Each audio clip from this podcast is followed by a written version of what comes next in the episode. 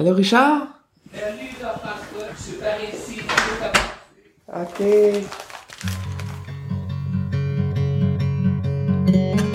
Depuis plus de 20 ans, la Maison des leaders offre un espace de ralentissement, de réflexion et d'échange pour les leaders de la francophonie et leurs équipes.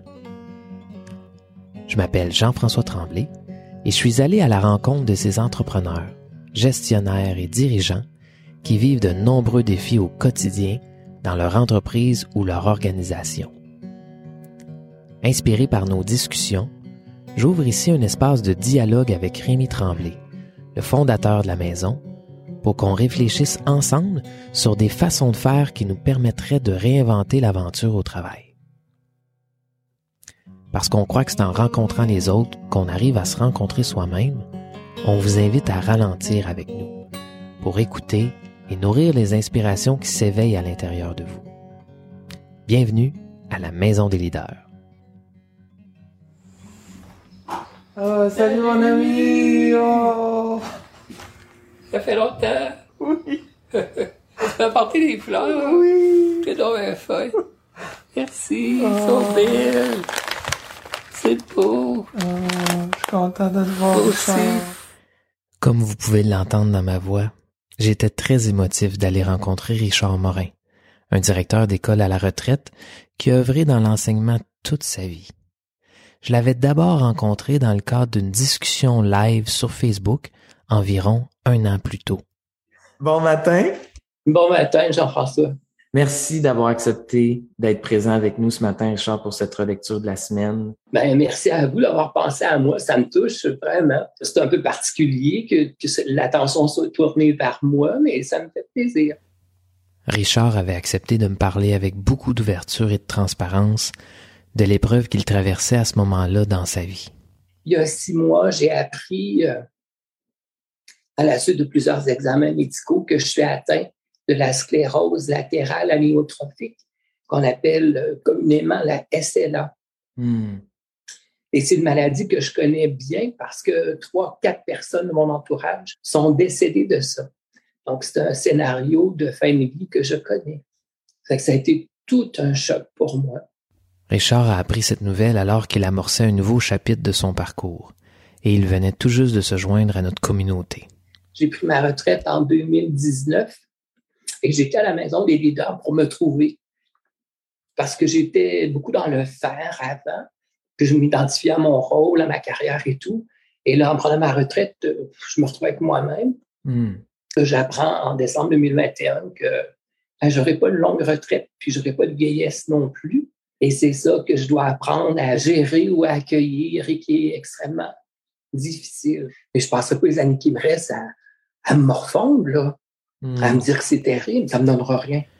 La force et la résilience de Richard, mais surtout sa capacité à voir le beau à travers l'épreuve, m'avaient vraiment impressionné. J'ai le but d'être heureux jusqu'à la fin et de m'émerveiller, d'apprécier les petits bonheurs et les grands bonheurs de la vie. Tout ça fait en sorte que, que je m'en sors malgré tout assez bien. Hmm. Ouais. Tu as une capacité phénoménale de ce que je connais de toi et à t'entendre ce matin à recadrer, à changer ton angle de perception sur ce qui arrive pour choisir de, de Ouais. vivre ça comme tu le vis en ce moment? Ouais. Je pense qu'on a le devoir de faire ces choix-là. Le moment présent, c'est très important pour moi. Et je fais de la méditation tous les matins. hein. C'est une planche de salut pour moi. C'est une source de vie. euh, Hmm. Je suis bien heureux parce que j'ai appris à être dans le moment présent. J'ai jamais été très nostalgique à remuer le passé. Il m'arrivait beaucoup d'anticiper. Alors que maintenant, comme euh, mon avenir est incertain, ben, je suis dans le moment présent à respirer, à être euh, dans toutes mes facettes, corps, cœur et tête. Et tu vois, là, moi, je me dirige vers un scénario de fin de vie qui est pas chouette, hein, où je vais perdre beaucoup, puis je vais être enfermé dans mon corps. Et mon milieu de vie, à la fin, va être mon milieu de vie intérieur, hein, parce que j'aurai plus beaucoup de contact avec la réalité. Mais je le nourris, Jean-François, puis je l'ai dit à tout mon entourage, euh, je mourrai pas avant de mourir. Au printemps suivant, j'ai appris que son état se détériorait et qu'il en avait peut-être plus pour très longtemps. Alors j'ai ressenti un fort élan d'aller à nouveau à sa rencontre pour l'entendre sur les défis auxquels il faisait maintenant face un an plus tard. Hey, t'as l'air en forme. C'est ce que les gens me disent. Oui. Oui. Oh. Je ne le suis pas nécessairement, mais euh, une partie de moi qui va quand même bien. Le corps lâche, mais le cœur et l'âme, c'est très, très vivant, très vibrant.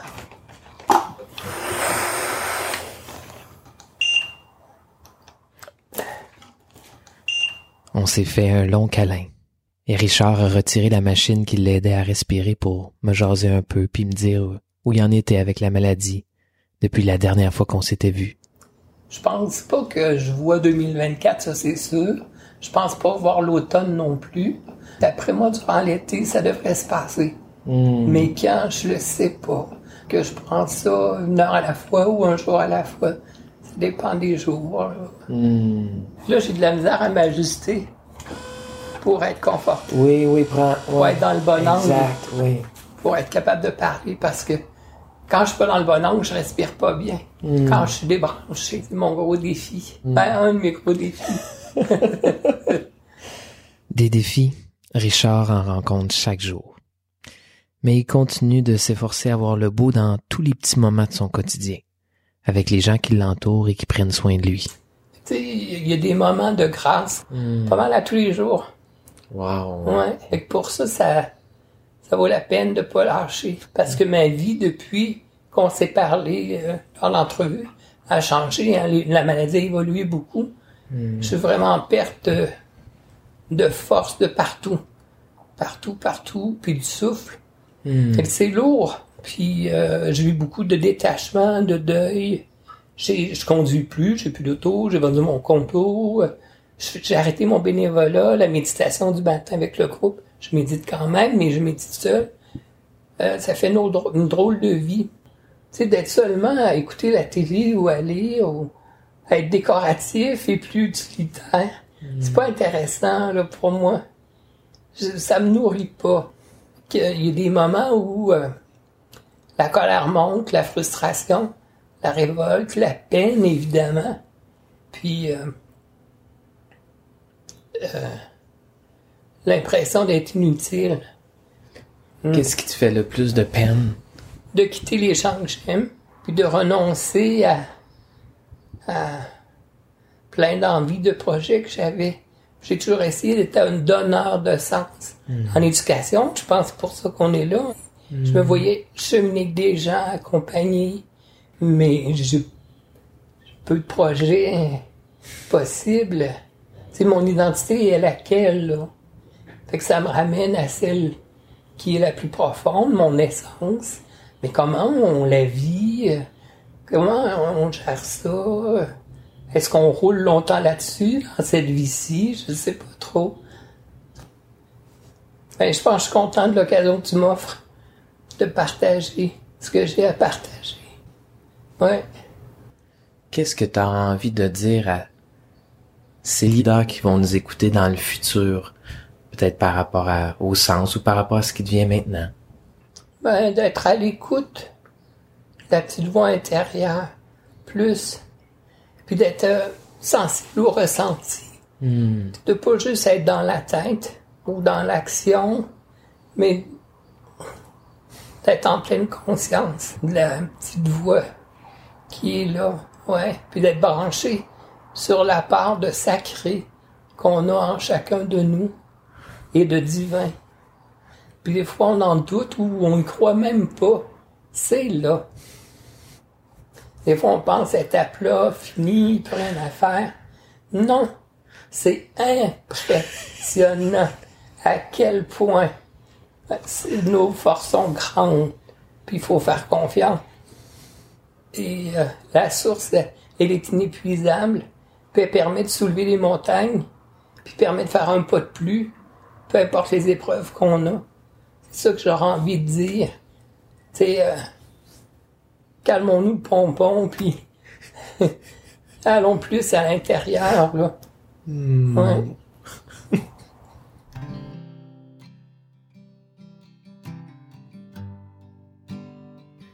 Richard est parti, peu de temps après notre rencontre. Et j'ai eu le privilège d'assister à ses funérailles avec Rémi puis les membres de son groupe de co-développement. Quelle chance on a eu de pouvoir partager ces derniers moments-là avec lui. Merci Richard.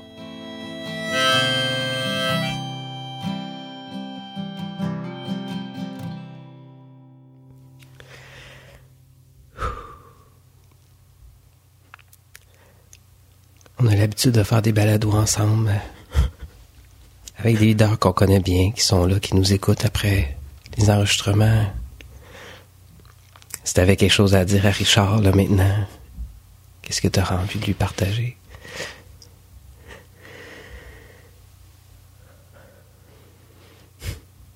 J'ai le coup de dire que, mais ce qui meurt pas, c'est ce, ce qui était tellement là en lui, c'est, c'est son amour.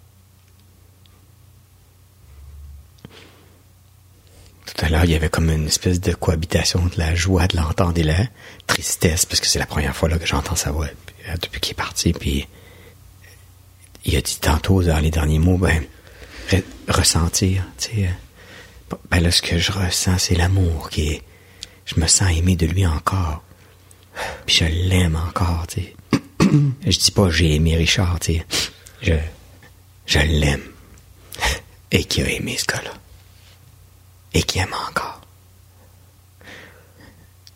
L'autre jour, j'ai mon ami André euh, Barbeau me disait, euh,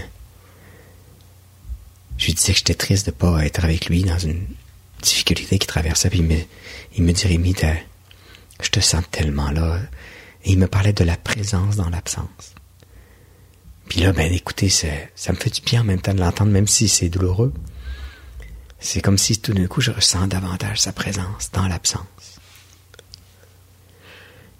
Et là, on, rentre dans cet espace qu'on n'a pas tellement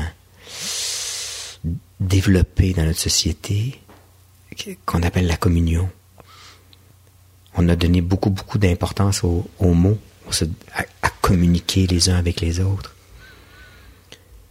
Pendant la pandémie, c'est une des choses qu'on a pu développer. On n'a pas eu le choix. C'est de se mettre en communion avec nos parents qu'on pouvait pas voir, avec nos grands-parents qu'on pouvait pas visiter. Puis ça, c'est quelque chose que je trouve que à la maison des leaders, on a beaucoup travaillé à essayer de développer ce sentiment de communion, qui est communauté. Tu sais comment la communauté pour Richard, là, c'était essentiel. Ouais. Tu sais, euh, sa sœur Sylvie me disait, Rémi, la maison des leaders, c'était devenu sa maison tellement important pour lui. Sa famille. Sa famille. On a communiqué ensemble. On a aussi communié. Je peux plus communiquer avec lui, mais on peut continuer à communier. Puis ça, pour moi, ça me, ça me réjouit de savoir ça. Tu sais, lui, là, tu, t'as tellement été fan d'y amener des fleurs, parce que lui, c'était un fan, ah un fan des fleurs, surtout les, surtout, euh, les pivoines. Il était capable de contempler les pivoines, de se réjouir. Et il nous a enseigné justement cette cohabitation de la joie et de la souffrance que même si je souffre, même si je suis bien, même si je suis prisonnier de mon corps, le potentiel de joie est toujours là, je peux m'y accrocher. Et ça me faisait penser à cette phrase de ma mère qui, après des années après la mort de ma sœur, m'avait dit, tu sais Rémi, je ne laisse plus aucune épreuve me faire oublier que les fleurs poussent. Mais lui, c'est ce qu'il nous dit. Même si je suis dans une épreuve, même si c'est pas le fun, même si j'ai peur, même si les fleurs poussent, puis je les contemple. Tu sais, euh, on savait pas trop à quel moment il allait partir, puis à chaque, il disait, bah, j'espère que je partirai pas avant que les pommiers soient en fleurs. puis là, il a vu les pommiers en fleurs. Puis après ça, il a dit, ben, j'espère que je partirai pas avant que les pivoines sortent. Mm. Tu comprends-tu? C'était d'une contemplation à l'autre et c'est ça le grand enseignement que les chants nous laissent. l'amour et la joie qui est toujours présente et la contemplation, la beauté. Déjà, rester là dans l'amour, la joie, la contemplation, la beauté, c'est déjà un défi pour nous les êtres humains, on dirait. Mais rester là quand on fait face à la mort, puis quand on perd l'usage de notre corps, puis qu'il nous reste juste notre monde de vie intérieur, comme il dit, ça a été un maître pour, pour moi, pour nous, ça l'est encore pour rester à voir le beau, malgré tout ce qui perdait.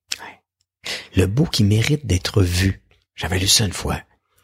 Je vais donner un exemple. À un moment donné, ma mère était, la dernier week-end que j'ai passé avec ma mère avant son départ, euh, est à la maison, puis euh, Ce matin-là, j'ai eu un, appel du bureau, en tout cas, puis il y avait des, des gros soucis. Fait que je, je suis sorti, je suis allé au travail, je suis revenu quelques heures après.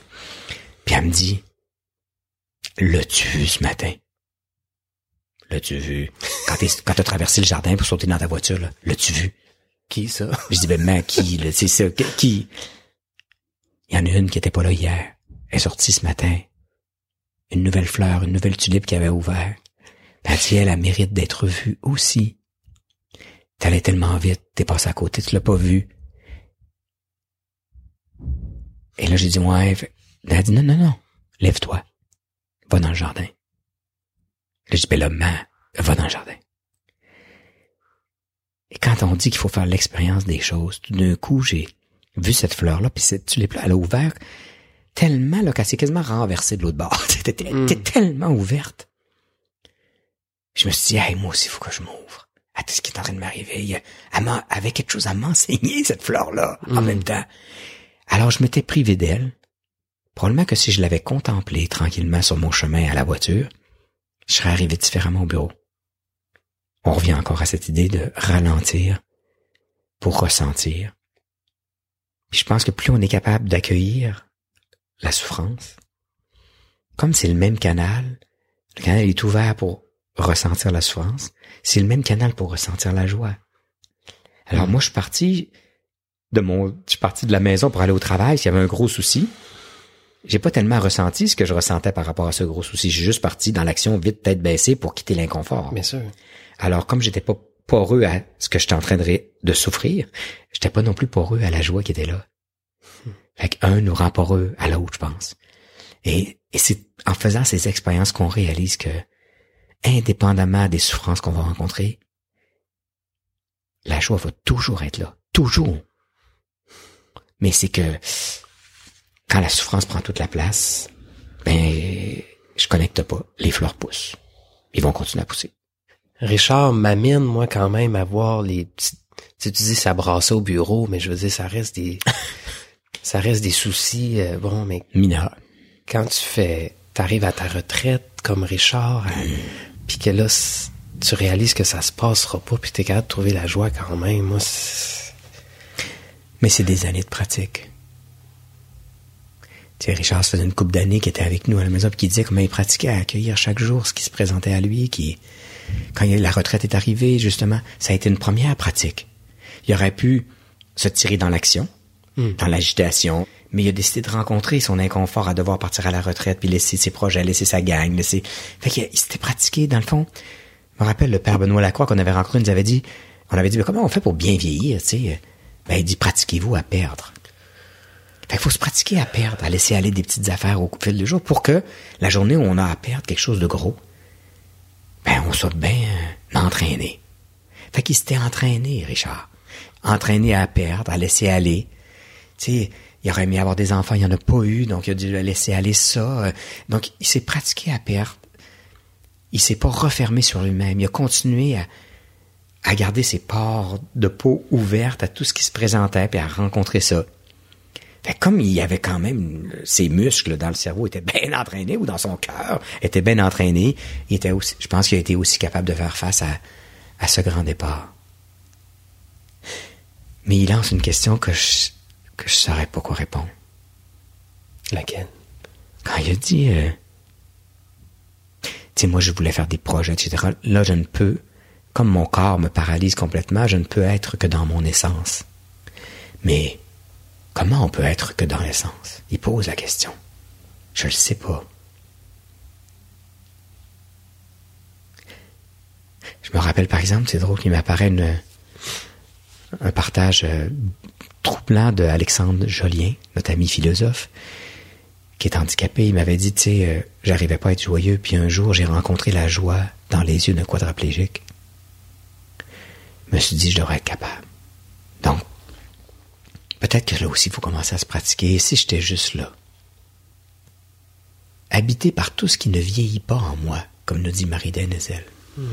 Si j'étais, parce que dans le fond, il y a des choses qui, qui jusqu'à la fin, parce qu'il a perdu toutes ses capacités physiques. Donc, qu'est-ce qui ne vieillit pas en moi? Ben, ma capacité d'être là, d'aimer, de contempler, de transmettre.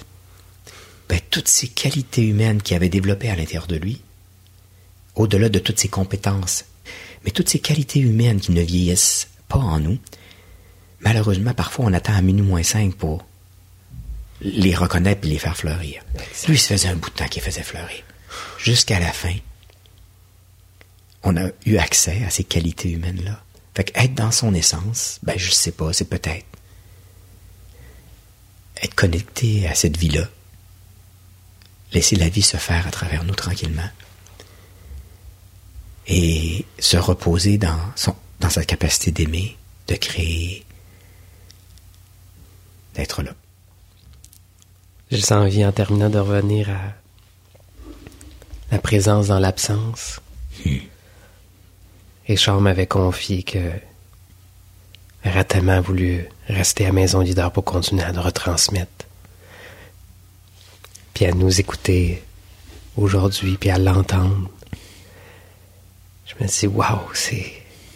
Son rêve se poursuit. Son élan, son désir est là.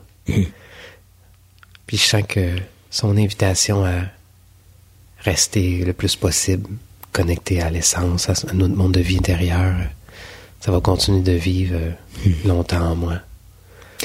Tu sais, euh, l'année qui venait, là, il devenait accompagnateur s'il avait pas eu la maladie, tu sais, à son tour.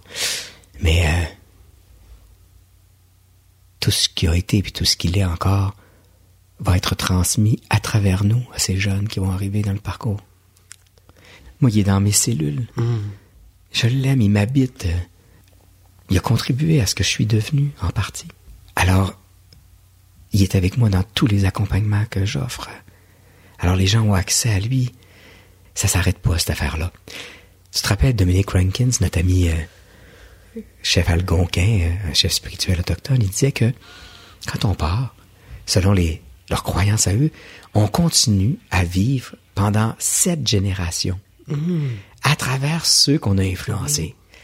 Dans le fond, ça voulait dire toute la vie, mais plus clairement, parce que un moment donné, ça s'effrite peut-être, mais pendant sept générations, comme la personne est là pour offrir au monde ses qualités, on a moins besoin de les développer. Parce qu'elles sont là, sont offertes. Sont offertes. Alors peut-être que la présence dans l'absence, c'est qu'un tout d'un coup, comme Richard est pas là, moi je prends le relais. Et je vais reconnaître une qualité en moi que je voyais en lui, et là ça devient mon tour. Quand quelqu'un autour de moi perd un proche, pas tout de suite, mais après un certain temps, je lui demande souvent c'est laquelle la qualité de ta mère ou de ton frère ou que t'admirais puis qui était tellement bonne que t'as peut-être pas toi tant développé? Parce qu'il était là. Hmm. Et là, souvent, ils vont dire Ah, c'est celle-là. Ben, je vais dire, mais maintenant, comme on a toutes dans nous, et si maintenant tu laissais fleurir cette qualité-là, puis tu l'offrais au monde. C'est peut-être ça, dans le fond, ressusciter. Richard, ben, quand moi, cette qualité-là vient au monde en moi grâce à lui, ben, il ressuscite. Ben, moi, la qualité que, qui va vivre en moi grâce à Richard, c'est, c'est de prendre le temps de m'arrêter, de voir le beau, mais de le ressentir avec tous mes sens. Hmm. Avec le toucher, avec l'odeur, le parfum de la fleur, sa beauté visuelle. Richard est incroyable pour ça. Écoute, tu dis ça, là, puis je le, tout d'un coup, là, je le sens, je le sens là, avec nous autres. Il est vraiment là. Hmm. Quel être humain merveilleux. On espère que cette discussion vous a inspiré et que ça vous donne des pistes de solutions pour faire face aux défis que vous vivez en ce moment en tant que leader. Si vous avez envie de vous joindre à notre communauté pour poursuivre la réflexion et les échanges dans un groupe de meilleurs humains, meilleurs leaders, dans un parcours, une retraite ou encore une journée d'accompagnement avec votre équipe, ben communiquez avec moi à mon adresse courriel à gf et ça va me faire plaisir d'échanger avec vous. À bientôt!